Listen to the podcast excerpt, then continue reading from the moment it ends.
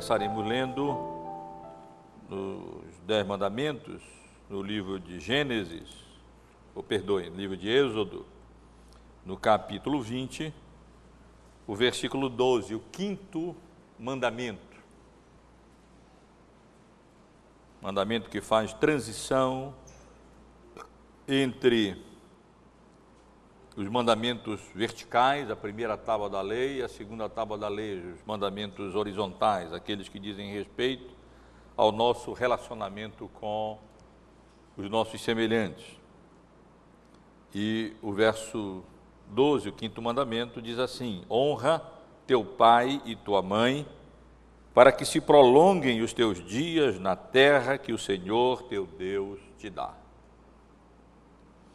Provérbios, capítulo 1, leremos apenas os versos 8 e 9. Domingo que vem, se Deus permitir, nós leremos, continuaremos a ler a porção seguinte a esses versículos. É uma passagem que eu gostaria de aconselhar que os, os pais lessem, os filhos também, acerca do perigo enorme que representa a má companhia para os nossos filhos e esse processo é, maligno de conduzir é, filhos ao mau caminho. Os versos 8 e 9, mais relevantes para o nosso estudo de hoje, diz assim: Filho meu, ouve o ensino de teu pai e não deixes a instrução de tua mãe porque serão diadema de graça para a tua cabeça e colares para o teu pescoço. Ainda no livro de Provérbios, um pouco mais adiante, no capítulo 13, no capítulo 13, apenas o verso primeiro. O filho sábio ouve a instrução do pai mas o escarnecedor não atende à repreensão. Um contraste entre o filho sábio e o escarnecedor. O sábio ouve a instrução do pai. O escarnecedor, entretanto, não dá ouvidos à repreensão. Agora, no Novo Testamento, irmãos, nós começaremos com Marcos, capítulo 12, versos 28 ao versículo 31.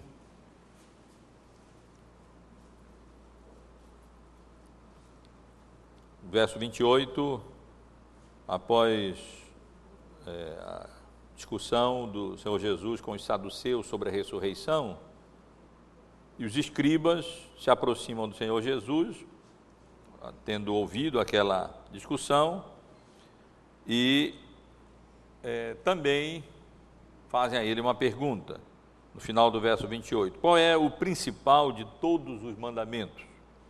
E então Jesus responde, dizendo: Respondeu-lhe Jesus: O principal é: Ouve, ó Israel, o Senhor nosso Deus é o único Senhor. Amarás, pois, o Senhor teu Deus de todo o teu coração, de toda a tua alma e de todo o teu entendimento e de toda a tua força. O segundo é: amarás o teu próximo como a ti mesmo.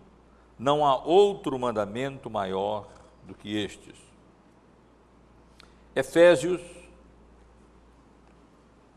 é uma das passagens clássicas mais relevantes que nós encontramos na Bíblia acerca da criação dos nossos filhos, da criação dos filhos.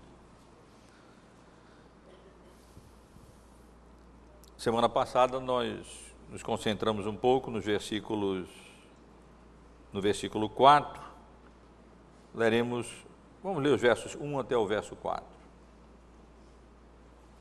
Filhos, obedecei a vossos pais no Senhor, pois isto é justo. Honra a teu pai e a tua mãe, que é o primeiro mandamento com promessa, para que te vá bem e sejas de longa vida sobre a terra.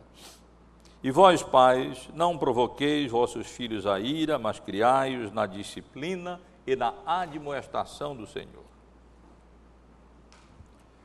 Pouco adiante, irmãos, no livro de Colossenses, encontramos a passagem paralela a essa, no capítulo 3, o versículo 20.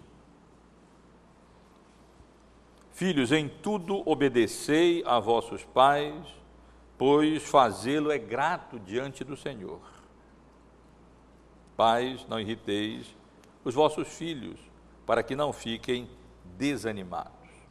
E finalmente, meus irmãos, a passagem que eu desejo ler, a última, ainda citaremos outras além dessas no decorrer do estudo, é, encontra-se na primeira carta de Paulo a Timóteo, último capítulo da carta.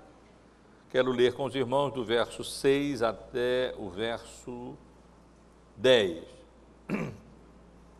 Primeira carta a Timóteo, capítulo 6, versos 6 a 10. De fato, grande fonte de lucro é a piedade com o contentamento. Porque nada temos trazido para o mundo, nem coisa alguma podemos levar dele. Tendo sustento e com que nos vestir, estejamos contentes. Ora, os que querem ficar ricos caem em tentação e cilada e em muitas concupiscências insensatas e perniciosas as quais afogam os homens na ruína e na perdição. Porque o amor ao dinheiro é raiz de todos os males, e alguns nessa cobiça se desviaram da fé e a si mesmos se atormentaram com muita dor. Meus irmãos, alguns meses estamos, já alguns meses, eu creio, estamos estudando o assunto indicado aí na tela, família bendita do Senhor, procurando considerá-lo da perspectiva bíblica. Tenho sempre ressaltado que a nossa abordagem não é filosófica, não é psicológica, como muitas, muitos livros escritos que abordam esses assuntos, não é humanista nem pragmática, mas ela é, procura ser bíblica. Toda nossa, sinceramente, todo o nosso desejo é poder, com a graça de Deus, compreender aquilo que Deus mesmo nos ensina com relação à sua vontade no que diz respeito é, à nossa vida em família.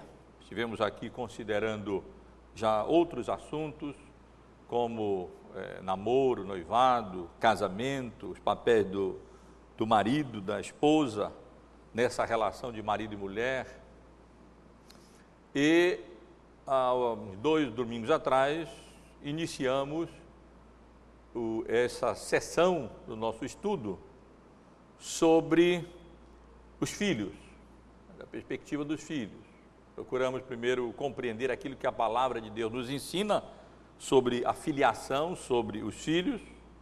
E no domingo passado estivemos aqui considerando brevemente os direitos dos filhos. E apenas para lembrar os irmãos, lembro que os irmãos que estivemos aqui é, procurando enfatizar que dentre os direitos dos filhos, conforme a Bíblia nos ensina, está a vida, eles têm direito à vida, têm o direito de nascer, não devem ser indevidamente, injustificadamente evitados, muito menos abortados.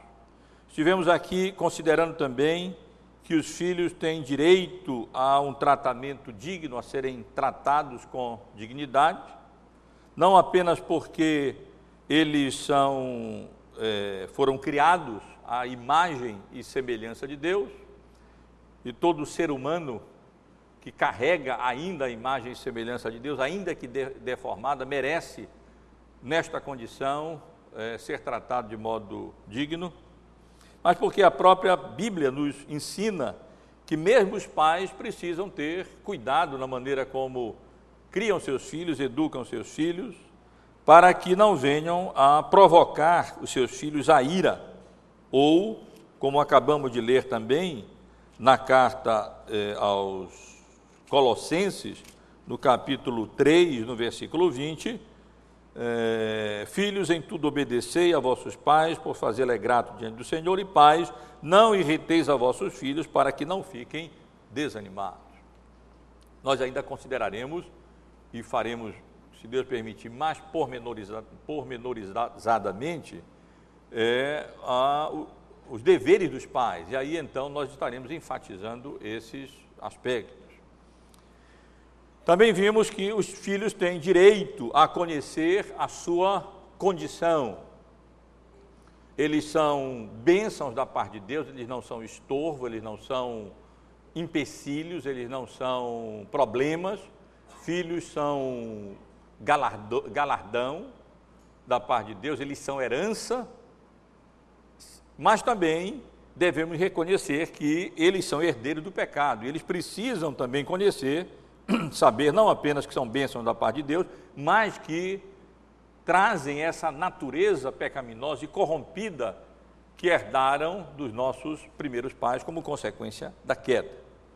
E os filhos da aliança, em especial, precisam saber isso, que eles são filhos da aliança, que eles são filhos da promessa, que é, para eles é também é, as promessas que eles estão debaixo do cuidado especial de Deus, do favor especial de Deus, e nesse sentido são membros ainda que não comungantes da igreja.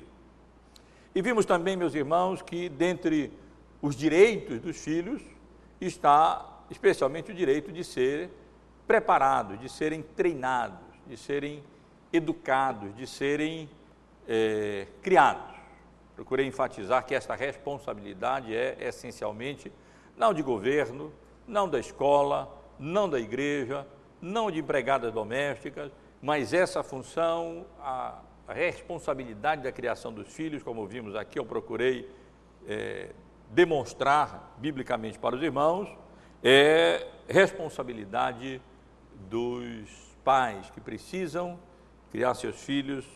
É, na disciplina e na admoestação do Senhor.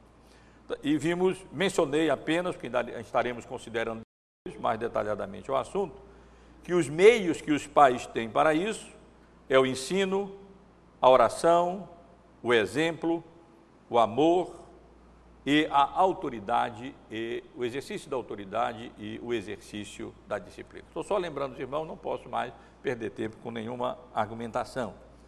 Também ressaltei que nessa tarefa da preparação dos nossos filhos é, estão incluídas várias áreas. Nos cabe, como pais, prepará-los fisicamente, intelectualmente, emocionalmente e, claro, especialmente é, espiritualmente, porque de que adianta eles ganharem o mundo inteiro e perderem a sua alma? Mas é nossa, nosso dever, nossa responsabilidade como, como pais zelarmos pela criação dos nossos filhos, pelo treinamento dos nossos filhos, pelo preparo dos nossos filhos em todas essas áreas: física, intelectual, emocional e espiritual. E, finalmente, irmãos, ressaltei que os, os propósitos principais nesse preparo dos nossos filhos, nesse treinamento dos nossos filhos, é estão a salvação deles, a edificação deles, a santificação, mas nós sabemos que nada tem como propósito maior o homem.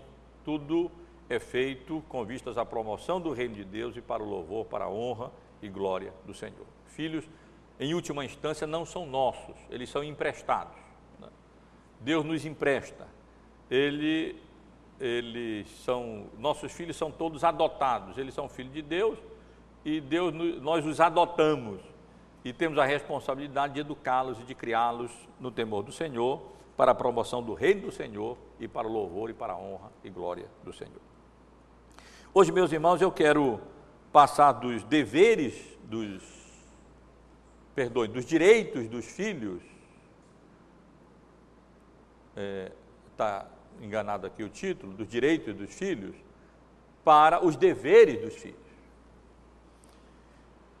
Eu relacionei alguns dos desses deveres. Num certo sentido, nós podemos dizer que todos eles e vários outros poderíamos incluir são desdobramentos, eh, especialmente do quinto mandamento: honrai os deveres dos filhos de honrar a pai e mãe.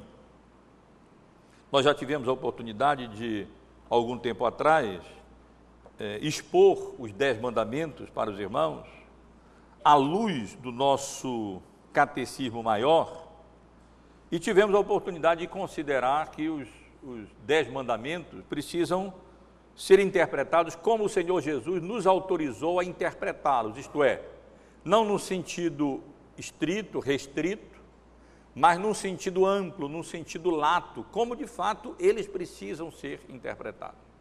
Jesus nos autorizou a isso quando ele disse que é, não adulteram apenas aqueles que têm relações ilícitas com uma mulher, mas aqueles que adulteram com ela no pensamento. E que são culpados de assassinato, não apenas aqueles que tomam de arma e matam a outro, mas aqueles que chamam os que ofendem, num certo sentido, ao seu irmão. E assim, essas passagens e várias outras é, nos autorizam a interpretar os dez mandamentos de maneira ampla. E a confissão de fé e o catecismo maior nosso assim o fazem. Por exemplo, na pergunta de número 127, abordando essa questão, esse quinto mandamento, honrar a pai e mãe, somos perguntados qual é a honra, ou isto é, quais são os deveres, qual é a honra que os inferiores, porque esse mandamento não se refere apenas a filhos e pais, mas a todos aqueles que estão debaixo de autoridade, quais os deveres ou no que consiste aqueles que estão debaixo da autoridade honrar essas autoridades, mas especificamente honrar a pai e mãe. E a resposta do catecismo foi é essa, vejam. A honra que os inferiores, no caso desse relacionamento, os filhos, devem aos pais, é toda a devida reverência sincera em palavras e em procedimento, a oração e ações de graças por eles, a imitação das suas virtudes e graças, a pronta obediência aos seus mandamentos e conselhos legítimos, a devida submissão às suas correções, a fidelidade, a defesa, a manutenção das suas pessoas e autoridade, conforme seus diversos graus e a natureza de suas posições, suportando as suas fraquezas e encobrindo-as com amor para que sejam uma honra para eles e para o seu governo. Portanto, irmãos, não, não, não estamos equivocados quando é, relacionamos entre os deveres dos filhos esses que estão indicados aqui na tela e que nós hoje começaremos a considerar, e eu, eu pretendo concluir, se Deus permitir, no domingo que vem. Amar os pais é dever dos filhos, honrar os pais é dever dos filhos, obedecer aos pais, ser gratos aos pais, ser diligentes, aceitar a correção, ter cuidado com as mais companhias, cuidar dos pais quando eles é, chegam à idade que precisam do cuidado dos filhos. E deixei por último, não por ser menos importante, mas até para enfatizar, o dever da piedade, ser piedoso. Poderíamos, evidentemente, relacionar vários outros deveres, poderíamos nos limitar a menos do que esses. É, na realidade, eu não pretendo, não pretendo me concentrar muito ou enfatizar demais esses deveres, agora me dirigindo especialmente aos filhos. Isso é legítimo e é claro que é preciso que se diga algumas coisas para os nossos filhos. Mas, é, sem dúvida, a responsabilidade maior não é deles, a responsabilidade maior é dos pais. Ele não tem aí, não, se, não podemos esperar dos filhos a mesma responsabilidade, a mesma maturidade, a mesma compreensão, a mesma determinação, a mesma fidelidade, a mesma piedade que supostamente devemos encontrar nos pais. Então eu pretendo enfatizar mais essas questões, terei que retornar a várias delas, quando, após tratar é, sobre os filhos, a filiação, nós começamos a tratar sobre a paternidade, sobre os direitos e os deveres, especialmente os deveres, a responsabilidade dos pais. Porque essa é, meus irmãos, é a situação mais premente, mais urgente para nós. Vivemos dias muito difíceis, fomos advertidos acerca disso pelo apóstolo Paulo. É, o mundo é mau, dias ruins, os conceitos bíblicos foram tremendamente alterados, as consequências nós vemos na sociedade e, infelizmente, a igreja não está imunizada, nem essa nem qualquer outra igreja, imunizada contra as influências da sociedade sobre a igreja. Nossos filhos têm muitas vezes são obrigados a, ter, a conviver com crianças que têm outro padrão de conduta. Muitas vezes os pais também são obrigados nesse sentido. E às vezes não, não por dever, mas até por relaxamento, são influenciados ou se deixam influenciar por uma mentalidade que não faz justiça a aquilo que a palavra de Deus nos ensina. Então, meus irmãos, eu, eu enfatizo, chamo a atenção dos irmãos para esse assunto. Mas hoje eu quero considerar a, com os irmãos apenas os quatro primeiros deveres, se o tempo permitir. Amar, honrar, obedecer e ser gratos aos pais.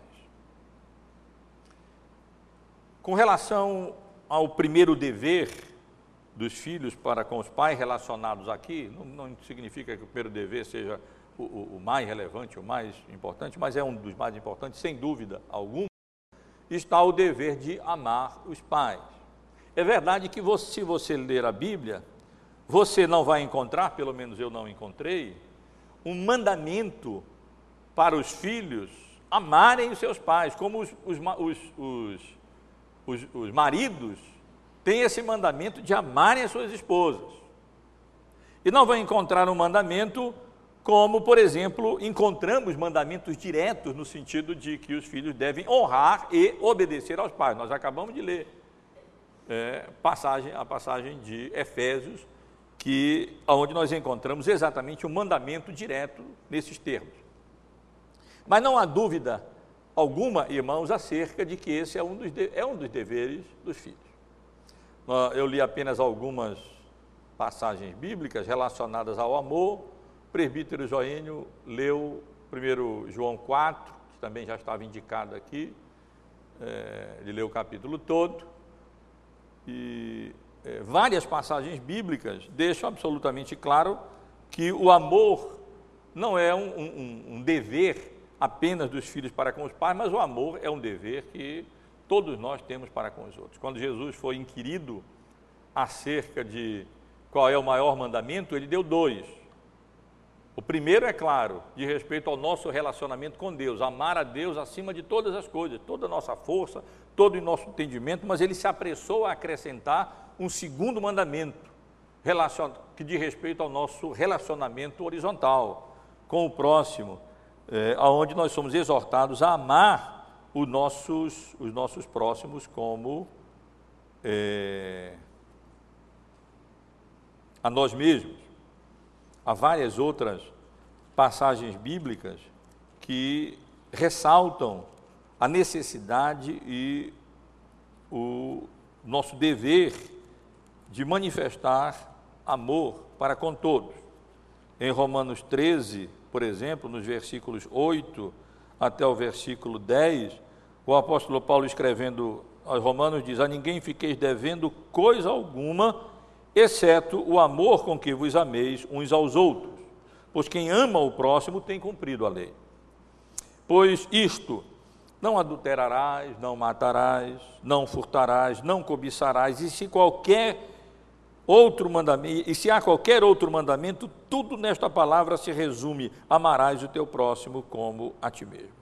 O amor não pratica o mal contra o próximo, de sorte que o cumprimento da lei é o amor. Eu não vou cansar os irmãos lendo muitas passagens bíblicas sobre o amor, porque é, a revelação bíblica acerca desse dever nosso é tão importante. Estamos estudando Tessalonicenses e vimos como o apóstolo Paulo reconhecia que aqueles irmãos estavam abundando num, num amor bastante operoso, e como ainda assim ele admoestava aqueles irmãos avançarem a, a é, cada vez mais. Mas a passagem bíblica clássica, onde vemos ressaltada a importância do amor e ao mesmo tempo encontramos uma descrição, não creio que possa existir outra descrição mais completa sobre o amor. E queremos, quando nós falamos, filhos, amem seus pais, eu não quero deixar é, a coisa de maneira assim esotérica, é? ou então etérea, é, romântica, é, ou deixá-los imaginando que devem amar os pais no sentido ou num conceito que muitas vezes eles acabam tendo impregnado por causa da noção que o mundo é, geralmente sustenta e proclama de amor. Mas deixar claro para eles, para nós também, é que o amor no sentido bíblico, ele é muito, ele é muito prático, muito prático. Ele não inclui meramente sentimentos, emoções, mas ele inclui também a determinação da vontade, a disposição da vontade. E, sem dúvida, 1 Coríntios 13 é a passagem clássica sobre esse assunto. É, quando os filhos pensam sobre esse dever, pensarem sobre esse dever de amar a seus pais, lembrem, encontramos aqui, e pais também acerca das suas esposas, maridos acerca das suas esposas, pais acerca dos seus filhos, relacionamentos como irmãos em Cristo, quem dera que tivéssemos oportunidade de, quase a todo dia, ler uma passagem bíblica como essa, para nos formar a nossa mentalidade, a nossa mente é, acerca do conceito bíblico de amor. Convido os irmãos a abrirem a, a Bíblia em 1 Coríntios, no capítulo 13. Não quero deixar de ler essa passagem para os irmãos. Ainda que eu fale as línguas dos homens e dos anjos, se não tiver amor, serei como bronze que soa ou como símbolo que retinha. Apenas para esclarecer os irmãos, enquanto abrem a Bíblia, 1 Coríntios capítulo 13, eu chamo a atenção para o fato de que o apóstolo Paulo vinha tratando nesse contexto do dom de língua, da espiritualidade da igreja, e o apóstolo Paulo diz: Espera aí, vocês estão redondamente enganados quando estão enfatizando esses dons extraordinários do Espírito e não aquilo que precisa ser enfatizado. É nesse sentido que ele diz: Eu passo a mostrar-vos ainda um caminho muito mais excelente do que o caminho dessa espiritualidade espetaculosa, é, cultivada pelos, pela igreja de Corinto. E é aí que nós encontramos as palavras, palavras que eu comecei a ler. Ainda que eu fale as línguas dos homens e dos anjos, se eu não tiver amor, Serei como bronze que soa ou como símbolo que retine. Ainda que eu tenha o dom de profetizar e conhecer todos os mistérios e toda a ciência, ainda que eu tenha tamanha fé a ponto de transportar montes, se não tiver amor, nada serei. E ainda que eu distribua todos os meus bens entre os pobres, e ainda que entregue o meu próprio corpo para ser queimado, se não tiver amor, nada disso me aproveitará. Provavelmente todos nós, se conhecermos uma pessoa, se conhecermos uma pessoa que esteja, tenha abundância de dons espirituais, como mencionamos aqui, de profetizar, de fé capaz de transportar montanhas, e ainda altruísmo para distribuir seus bens entre os pobres, entregar o seu próprio corpo para ser queimado, nós diríamos: esse é o, é o maior crente que pode existir. E a Bíblia diz que se não tiver amor, não vale nada. Não vale nada. Se, não, não, se a nossa fé não redundar em atos é, práticos nesse sentido, na verdade, como Tiago argumenta, é, falta indicação, demonstração, evidências de fé genuína.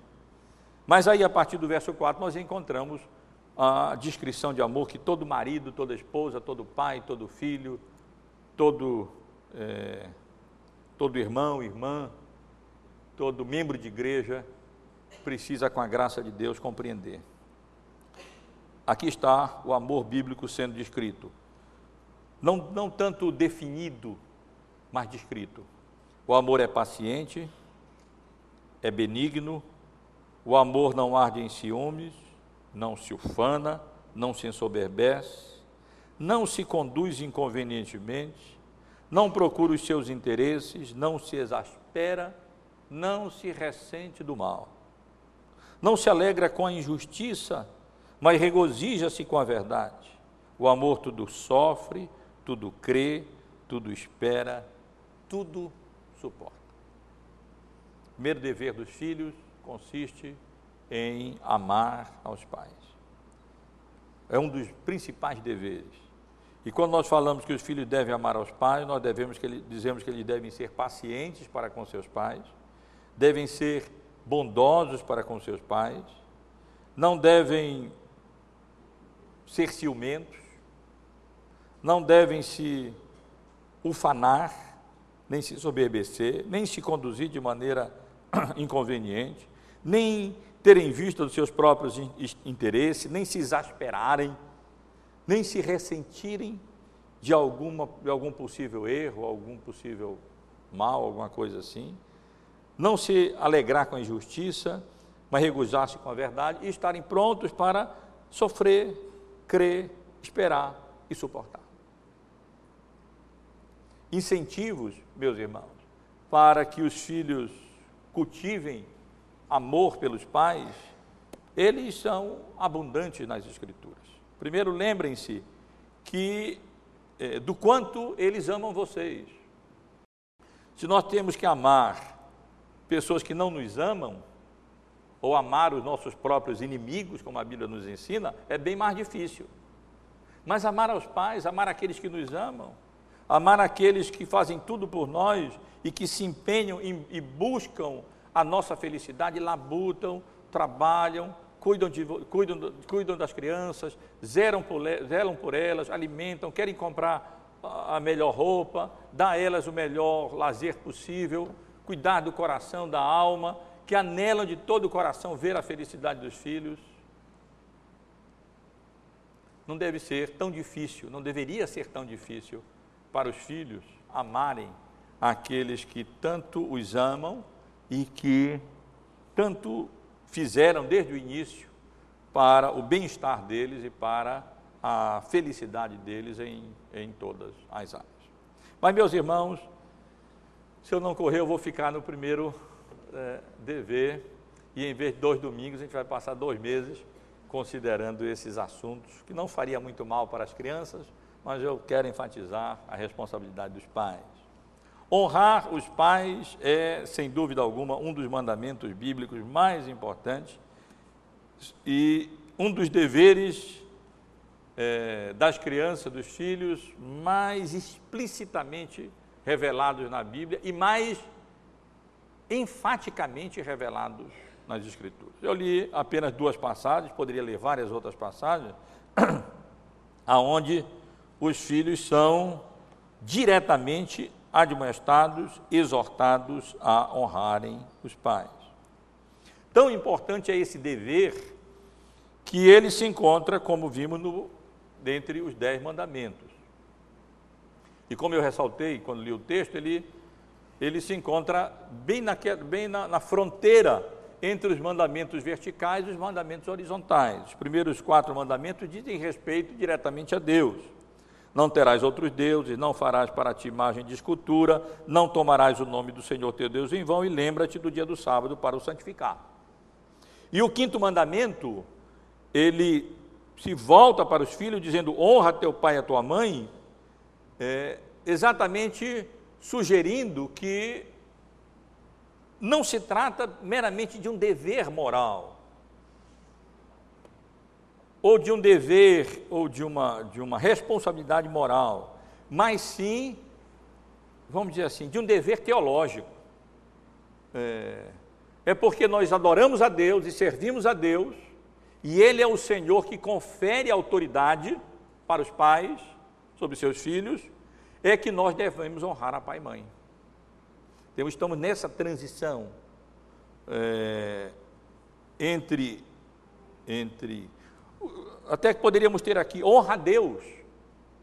E honrando a Deus, nós estaríamos honrando, teríamos, deveríamos honrar a pai e mãe, mas honra pai e mãe e nós estaríamos honrando a Deus. É mais ou menos esse o sentido. E a partir daqui, então, nós passamos para a segunda tábua da lei, isto é, o, o, os mandamentos horizontais que dizem respeito à nossa responsabilidade com o próximo, começando exatamente com a nossa com a responsabilidade dos filhos para com os seus pais.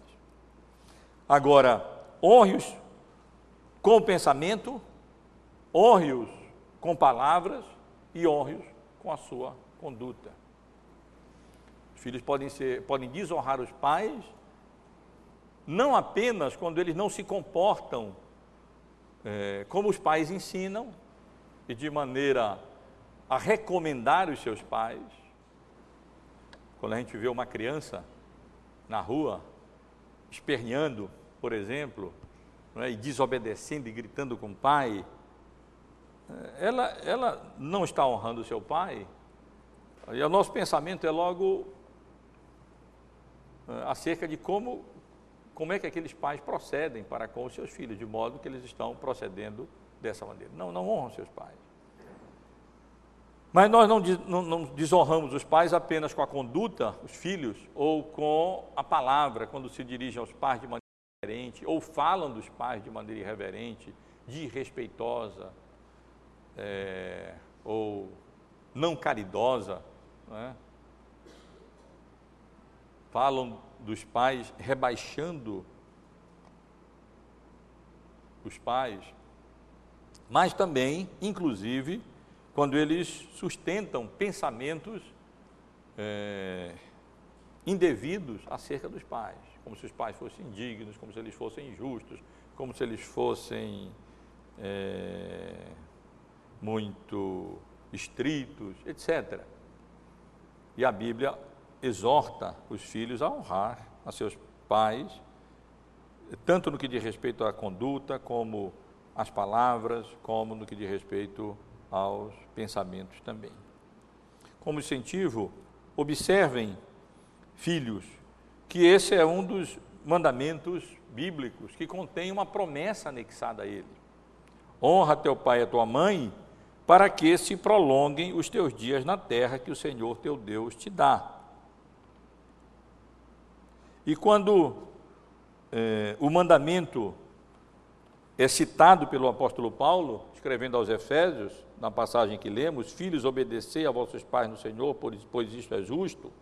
Honra teu pai e a tua mãe, que é o primeiro mandamento com promessa, para que te vá bem e sejas de longa vida sobre a terra. Paulo ressalta exatamente esse aspecto desse mandamento, isto é, ele tem anexado a ele uma promessa.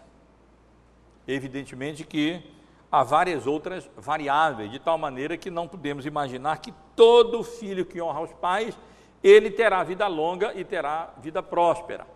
E nem imaginar que todo filho que não honra os pais vai morrer cedo e pobre. Há outras variáveis. Pode ter um filho é, é, que não honra pai e mãe, mas é tão diligente que ele acaba colhendo o fruto do seu, do seu trabalho. Então há outras variáveis. Os filhos continuam responsáveis, a, a responsabilidade dos pais para com os filhos também. Mas a regra geral bíblica, a norma geral bíblica, é, fora as outras variáveis que a Bíblia apresenta, vários outros mandamentos e promessas que comporiam um quadro integral, eles apontam para esse sentido, isto é, os filhos que honram, tratam bem seus pais e a sua, e a sua mãe no que diz respeito aos seus pensamentos, palavras e condutas, eles tendem a ter vida longa. E como o apóstolo Paulo ressalta aqui, é, que as coisas venham a ir bem com, com eles, com eles.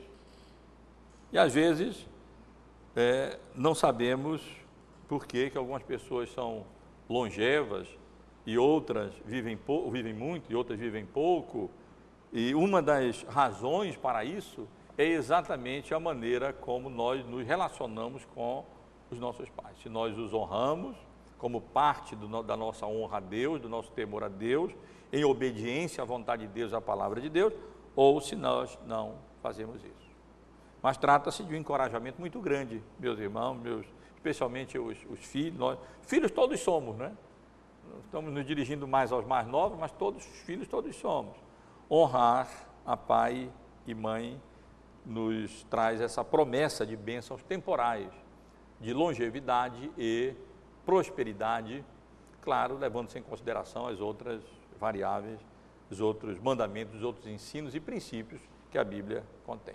Por outro lado, irmãos, não quis deixar de é, ressaltar também que encontramos exemplos na Bíblia de conduta contrária a essa e que resulta em maldi resultou em maldi resultaram em maldição e maldições. Por exemplo, é, logo depois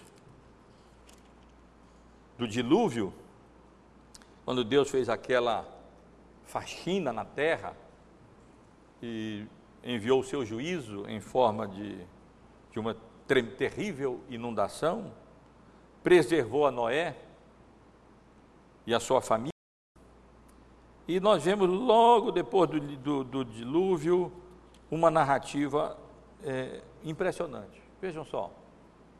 Para aquele que não, aqueles que não lembram, em Gênesis, no capítulo 9, a partir do verso 20, nós lemos de uma falta cometida por Noé, mas a ênfase aqui é, da, é na atitude do, de um dos seus filhos, que não soube honrá-lo, mesmo naquelas circunstâncias, é, e que foi amaldiçoado por causa disso. Sendo Noé lavrador, Gênesis 9, 20, sendo Noé lavrador, passou a plantar uma vinha, bebendo do vinho, embriagou-se e se pôs nu dentro de sua tenda.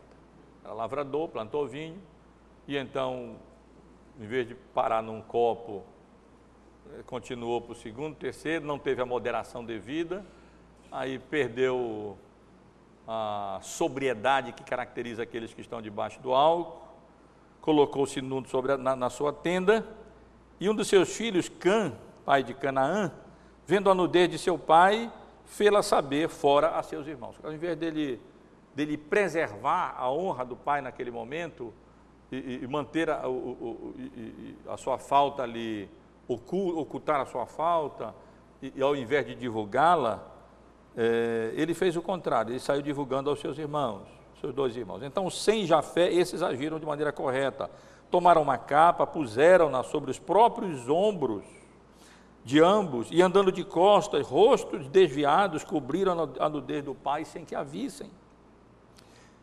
Despertando Noé do seu vinho, soube o que fizera o filho mais moço e disse: Maldito seja Canaã, seja servo dos servos a seus irmãos e ajuntou: Bendito seja o Senhor Deus de Sem, e Canaã lhe seja servo. Engrandeça, engrandeça Deus a Jafé e habite ele nas tendas de Sem, e Canaã lhe seja servo. Noé, passado de dilúvio, viveu ainda 350 anos. Todos os dias de Noé foram 950 anos e ele morreu. A passagem bíblica não ressalta a falta de Noé. É claro que ele falhou, errou também, mas a passagem bíblica aqui chama atenção para o, o, erro de um dos seus filhos, que não fez aquilo que a nossa, o nosso catecismo maior é, ressalta na sua interpretação desse mandamento no final, quando diz que entre é, a, a atitude, ou que a honra que os inferiores, os filhos devem aos pais, ao superior é, entre outras as coisas, suportar as suas fraquezas e encobri-las com amor, para que sejam uma honra para eles e para o seu governo. E nós vemos que, vimos que Cão não fez assim, pelo contrário. E como resultado disso, ao invés dele colher longevidade e prosperidade, ele foi amaldiçoado. Há um outro versículo, apenas para concluir essa, esse dever dos filhos para com os pais, é, também impressionante, que nós encontramos no livro de Provérbios. Provérbios, lá no final, capítulo 30, versículo 17. Eu não quero assustar as crianças, não, sobremaneira, além da medida, mas apenas na justa medida. Mas a esse versículo 17 é, do capítulo 30 de Provérbios diz assim: Os olhos de quem zomba do pai ou de quem despreza a obediência da sua mãe, corvos no ribeiro os arrancarão e pelos pintãos da águia serão comidos. Mais uma vez eu repito que ninguém imagine que isso literalmente terá que acontecer com as pessoas, com cada filho que zomba dos pais e cada filho que despreza a obediência da sua mãe. Mas a ideia ensinada aqui é que as, as crianças que assim procedem, os filhos que assim procedem, vão, as coisas não vão bem com eles. O fim deles não, não será bom, porque eles, eles se caracterizaram como zombadores dos seus pais e desprezadores da obediência da sua, da sua mãe, e assim eles desprezam a Deus, desonram a Deus, desonram seus pais, e eles acabam colhendo aquilo que não é bom para eles. Não precisam o pintão da águia comer o olho, nem, nem, nem é, literalmente cor, o, o, corvo fazer isso, mas é, eles, aqui está uma demonstração acerca da relevância, da importância, do cuidado que os filhos devem ter em honrar a pai e mãe. Nós não vivemos uma época assim, eu sei, na maioria das vezes, filhos não honram seus pais, em nenhum sentido, ou em muitos sentidos. Não apenas não honram no pensamento, como não honram nas palavras, não honram na, na conduta, mas deveriam e devemos todos nós levar em séria consideração é, a maneira como nós nos relacionamos com os nossos pais. Se é de modo e com a intenção sincera de honrá-los ou é, sem essa intenção e procedendo de maneira a zombar, zombar deles ou não, não atentar para os, as suas instruções e ter uma vida e uma conduta que recomende mal é, ao seu pai e à sua mãe. Outra, outro mandamento também claramente indicado, explicitamente indicado nas Escrituras, outro dever dos filhos nas Escrituras é o dever, é o dever da obediência a seus pais. Efésios, no capítulo 4, é, juntamente com a honra a pai e mãe, enfatiza o dever da obediência. Filhos, obedecei a vossos pais no Senhor, pois isso é justo. É justo, é justo em todos os sentidos. É, é justo pelo que os pais fazem, é justo é, pela, pela condição dos filhos, como filhos que são criados pelos seus pais. É justo porque Deus assim ordena e isso agrada a Deus que os filhos é, obedeçam é, a seus pais. E como nós lemos no início desses estudos, a Bíblia está repleta, está cheia de orientações e de instruções no que diz respeito ao dever da obediência dos filhos. Eu li com os irmãos o início do livro de Provérbios, no capítulo 1, versos 8 e 9. Filho meu, ouve o ensino do teu pai. Não deixes a instrução da tua mãe, porque serão diadema de graça para a tua cabeça e colares para o teu pescoço. Li um pouco mais adiante, no capítulo 13 do livro de Provérbios, quero reler com os irmãos, versículo 1. O filho sábio ouve a instrução do pai, mas o escarnecedor não atende à repreensão. Há ainda em Provérbios, não li antes, uma outra, um outro versículo relevante nesse sentido, capítulo 23, o versículo 32, onde nós lemos assim: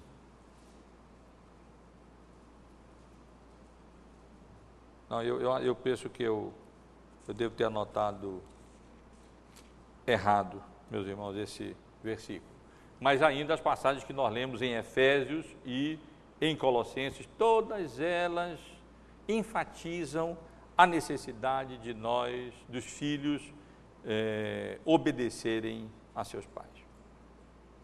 E o dever da obediência, eu quero chamar a atenção dos filhos, é, é cumprido pelos filhos não apenas quando eles fazem aquilo que os pais ordenam, ou deixam de fazer aquilo que os pais condenam ou, ou proíbem, mas quando os pais são obedecidos sem murmuração, é, sem discussão, mas sim de boa vontade.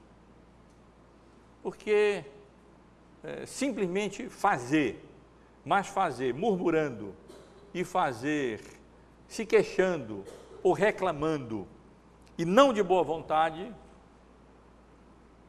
não vale a pena fazer. Não, não implica em, em real obediência.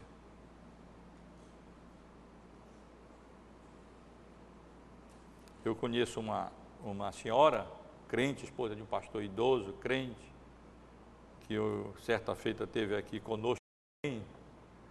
É, e outra irmã estava preparando almoço, e tudo, com muita atividade, tudo como é normal acontecer. E essa senhora experiente e, e crente é, perguntou se ela tinha feito cantando. Cantando?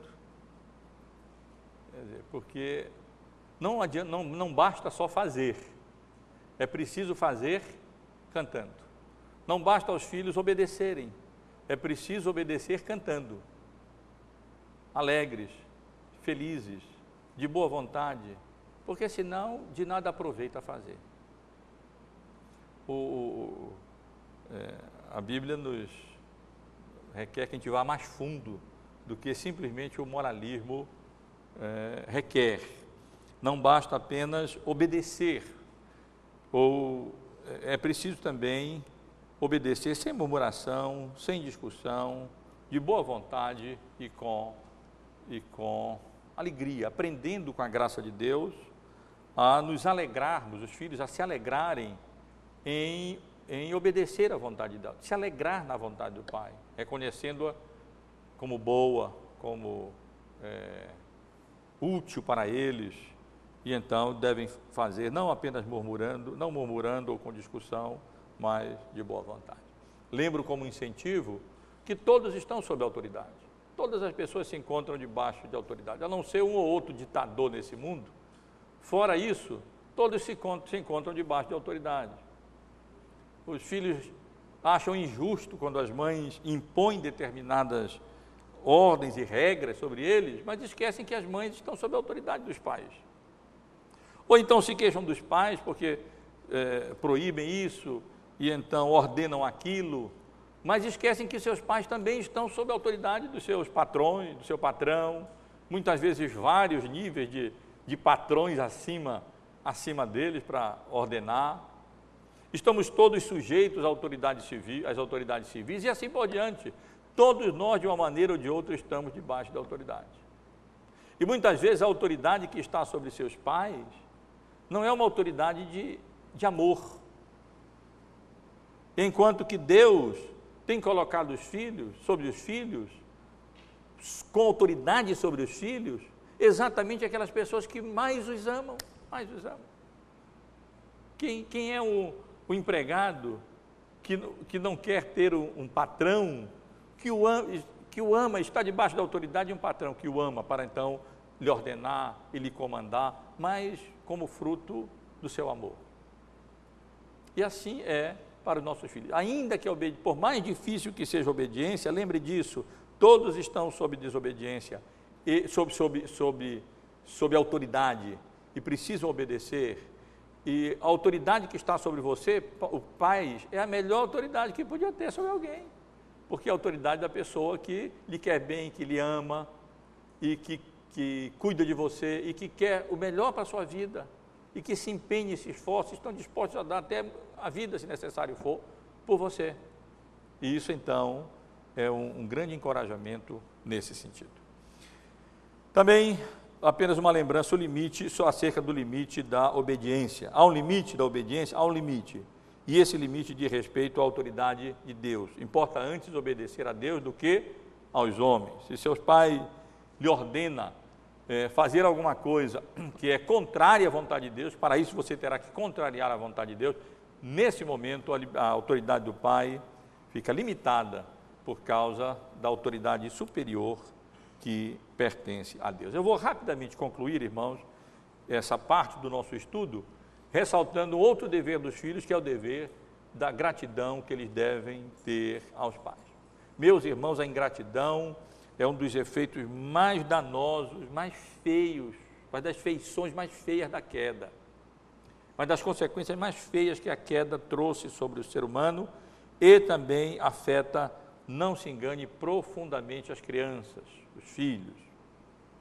E desde cedo, eles precisam aprender a gratidão e o contentamento.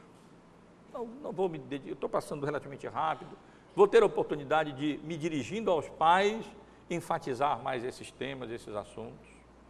Mas os nossos filhos precisam, é, é, é, é, é dever de vocês, filhos, aprender a serem gratos e aprenderem o contentamento. Várias passagens bíblicas nos exortam nesse sentido, nos advertem nesse sentido, nos animando e nos encorajando a exercitarmos a gratidão e exercitarmos o contentamento. O apóstolo Paulo, na sua carta aos Filipenses, no capítulo 4, nos versículos 11 e 12, agradecendo a oferta que havia recebido, diz: Digo isso não por causa da pobreza porque aprendi a viver contente em toda e qualquer situação, tanto sei estar humilhado como também ser honrado. De tudo e em todas as circunstâncias já tenho eh, experiência. Logo adiante, em Colossenses, no capítulo 3, um pouquinho antes da passagem que nós lemos no verso 20, eh, nos versos 16 e 17, o apóstolo Paulo eh, nos exorta a gratidão. Habite ricamente em vós a palavra de Cristo, instruí-vos e aconselhai-vos mutuamente em toda a sabedoria, contexto aqui é o mesmo de Efésios, da, levou a, a família, louvando a Deus com salmos e hinos e cânticos espirituais, com gratidão em vosso coração. E tudo o que fizerdes, seja em palavra, seja em ação, fazei-o em nome do Senhor Jesus, dando por ele graças a Deus. Pelo menos mais uma passagem, irmãos, relembrando que lemos no início da exposição, em 1 Timóteo capítulo 6, a partir do versículo 6. De fato, grande fonte de lucro é a piedade com o contentamento, porque nada temos trazido para o mundo, nem coisa alguma poderemos levar dele. Tendo sustento e com que nos vestir, estejamos contentes, satisfeitos. Ora, os que querem ficar ricos caem em tentação e ciladas e em muitas concupiscências insensatas e perniciosas, a quais afogam os homens na ruína e perdição, porque o amor do dinheiro é raiz de todos os males, e alguns nessa cobiça se desviaram da fé e a si mesmos se atormentaram com muitas dores. Nossos, muitas vezes os filhos é, erram e pecam no sentido de, de não serem gratos aos pais e de não aprenderem o contentamento. Nunca está bom, é como a sanguessuga, dá, dá, sempre quer mais, nunca, nunca satisfeito, nunca, é, ou com dificuldade, reconhecendo o esforço e os esforços que os pais é, têm no sentido de proporcionar aos filhos o melhor que eles podem fazer. Seu pai, pode, seu pai e sua mãe podem não ter recursos que outros têm. E você pode não ter o, o mesmo tênis bonito, a roupa mais bonita, ou, ou isso, aquilo, aquilo outro, que outras pessoas com mais recursos têm. E uma das graças que Deus pode nos dar é aprendermos a viver contente em toda e qualquer situação. A minha experiência, dificilmente aqueles que não aprendem a viver contente com o pouco, na maioria das vezes Deus não dá a eles o muito. Ou quando dá, não é para o benefício da alma deles, mas para o malefício da alma deles. E eu não quero, veja o que eu não quero enfatizar agora, precisamos ensinar, não, vou dizer isso depois. E aí é que eu quero enfatizar mais. Mas me dirigindo às crianças, desde já, aos filhos, eles precisam ter cuidado com, com a falta de gratidão e a falta de contentamento com aquilo que Deus nos tem dado. Se formos considerar diante de Deus, contar as bênçãos que Deus tem nos proporcionado e aquilo que os nossos pais têm feito, provavelmente se você analisar o caráter dos seus pais, encontrará falhas, encontrará defeitos, como, como em todos nós. Mas se você tiver olhos para ver aquilo que seus pais se empenham e se esforçam para lhe proporcionar, você encontrará, encontrará motivo de sobra para ser infinitamente grato a Deus por aquilo que Ele lhe tem proporcionado. Mas nós precisamos exercitar, irmãos, é verdade que todos nós precisamos nos exercitar nisso, exercitar na, na gratidão a Deus, sempre reconhecendo, o Senhor não é fruto meramente do meu trabalho, é, lá do alto, é dom perfeito, vem, vem do Pai das luzes, em quem não há variação ou sombra de mudança. É do Deus de amor e, e misericordioso e, e gracioso aquilo que Ele nos tem concedido.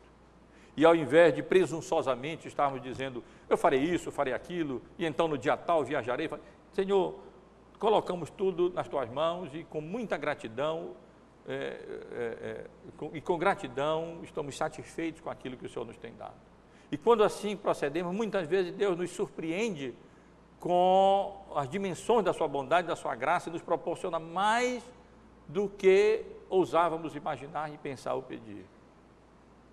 Mas é muito salutar aprender com o apóstolo Paulo a dizer é, que está contente em toda e qualquer situação. Seja quando, quando é pouquinho, seja que quando com a graça de Deus é mais, um pouco mais ou mais, Deus nos ensine o contentamento, ensine aos nossos filhos o contentamento, de modo que eles não precisem estar se comparando com outras crianças, ou então estar exigindo dos pais, ou criticando os pais, ou ainda que não criticando, não acalentando no coração a gratidão e o contentamento por aquilo que os filhos, que os pais têm proporcionado.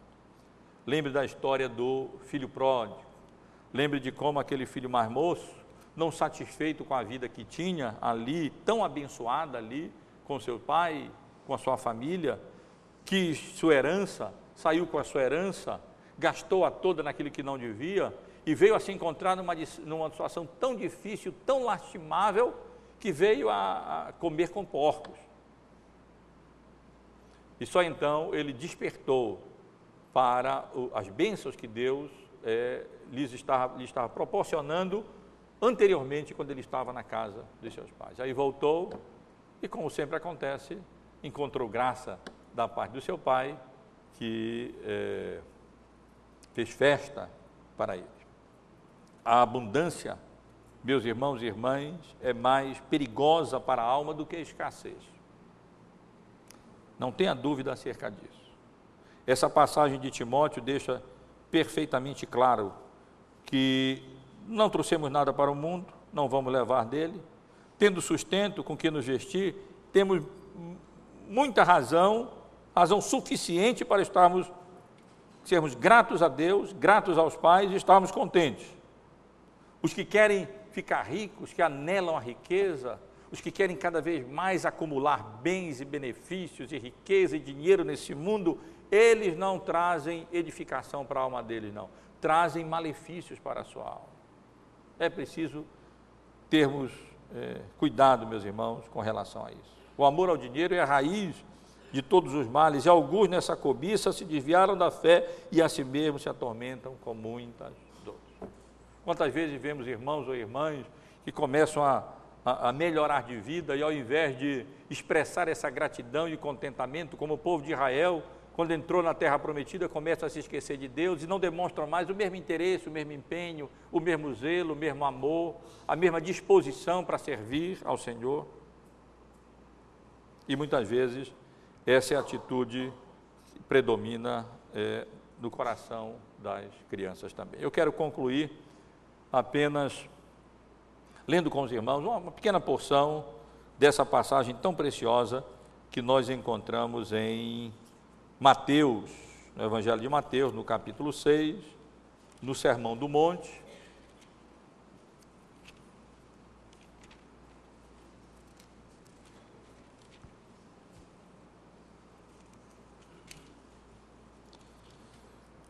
verso 25 apenas e o verso 33, apenas o primeiro e último versículo. Por isso vos andeis ansiosos pela vossa vida, quanto ao que haver de comer ou beber, nem pelo vosso corpo quanto ao que haver de vestir. Não é a vida mais do que alimento e o corpo mais do que as vestes? Os irmãos conhecem bem a passagem, sabem como Jesus ilustra essa verdade acerca do nosso dever, da dependência dele, da fidelidade dele. Ele que alimenta as aves do céu, ele que veste os lírios do campo. E no versículo 33, buscai, pois, em primeiro lugar o seu reino e a sua justiça, e todas estas coisas vos serão acrescentadas. Que Deus nos abençoe, meus irmãos e irmãs, abençoe nossos filhos em particular. E de tal maneira que eles aprendam esses deveres, amar os pais, obedecer aos pais, honrar os pais e ser grato aos pais por aquilo que eles têm feito com empenho e com esforço para o bem-estar físico deles, intelectual deles, emocional deles, especialmente para o bem-estar espiritual deles, isto é, o bem-estar da alma deles. Mas para nós a lição também, colocarmos em primeiro lugar o reino de Deus e a sua justiça. E assim, todas as demais coisas nos serão acrescentadas, na justa medida, na medida daquilo que Deus sabe que é bom para a nossa alma e edifica o nosso coração. Vamos nos colocar.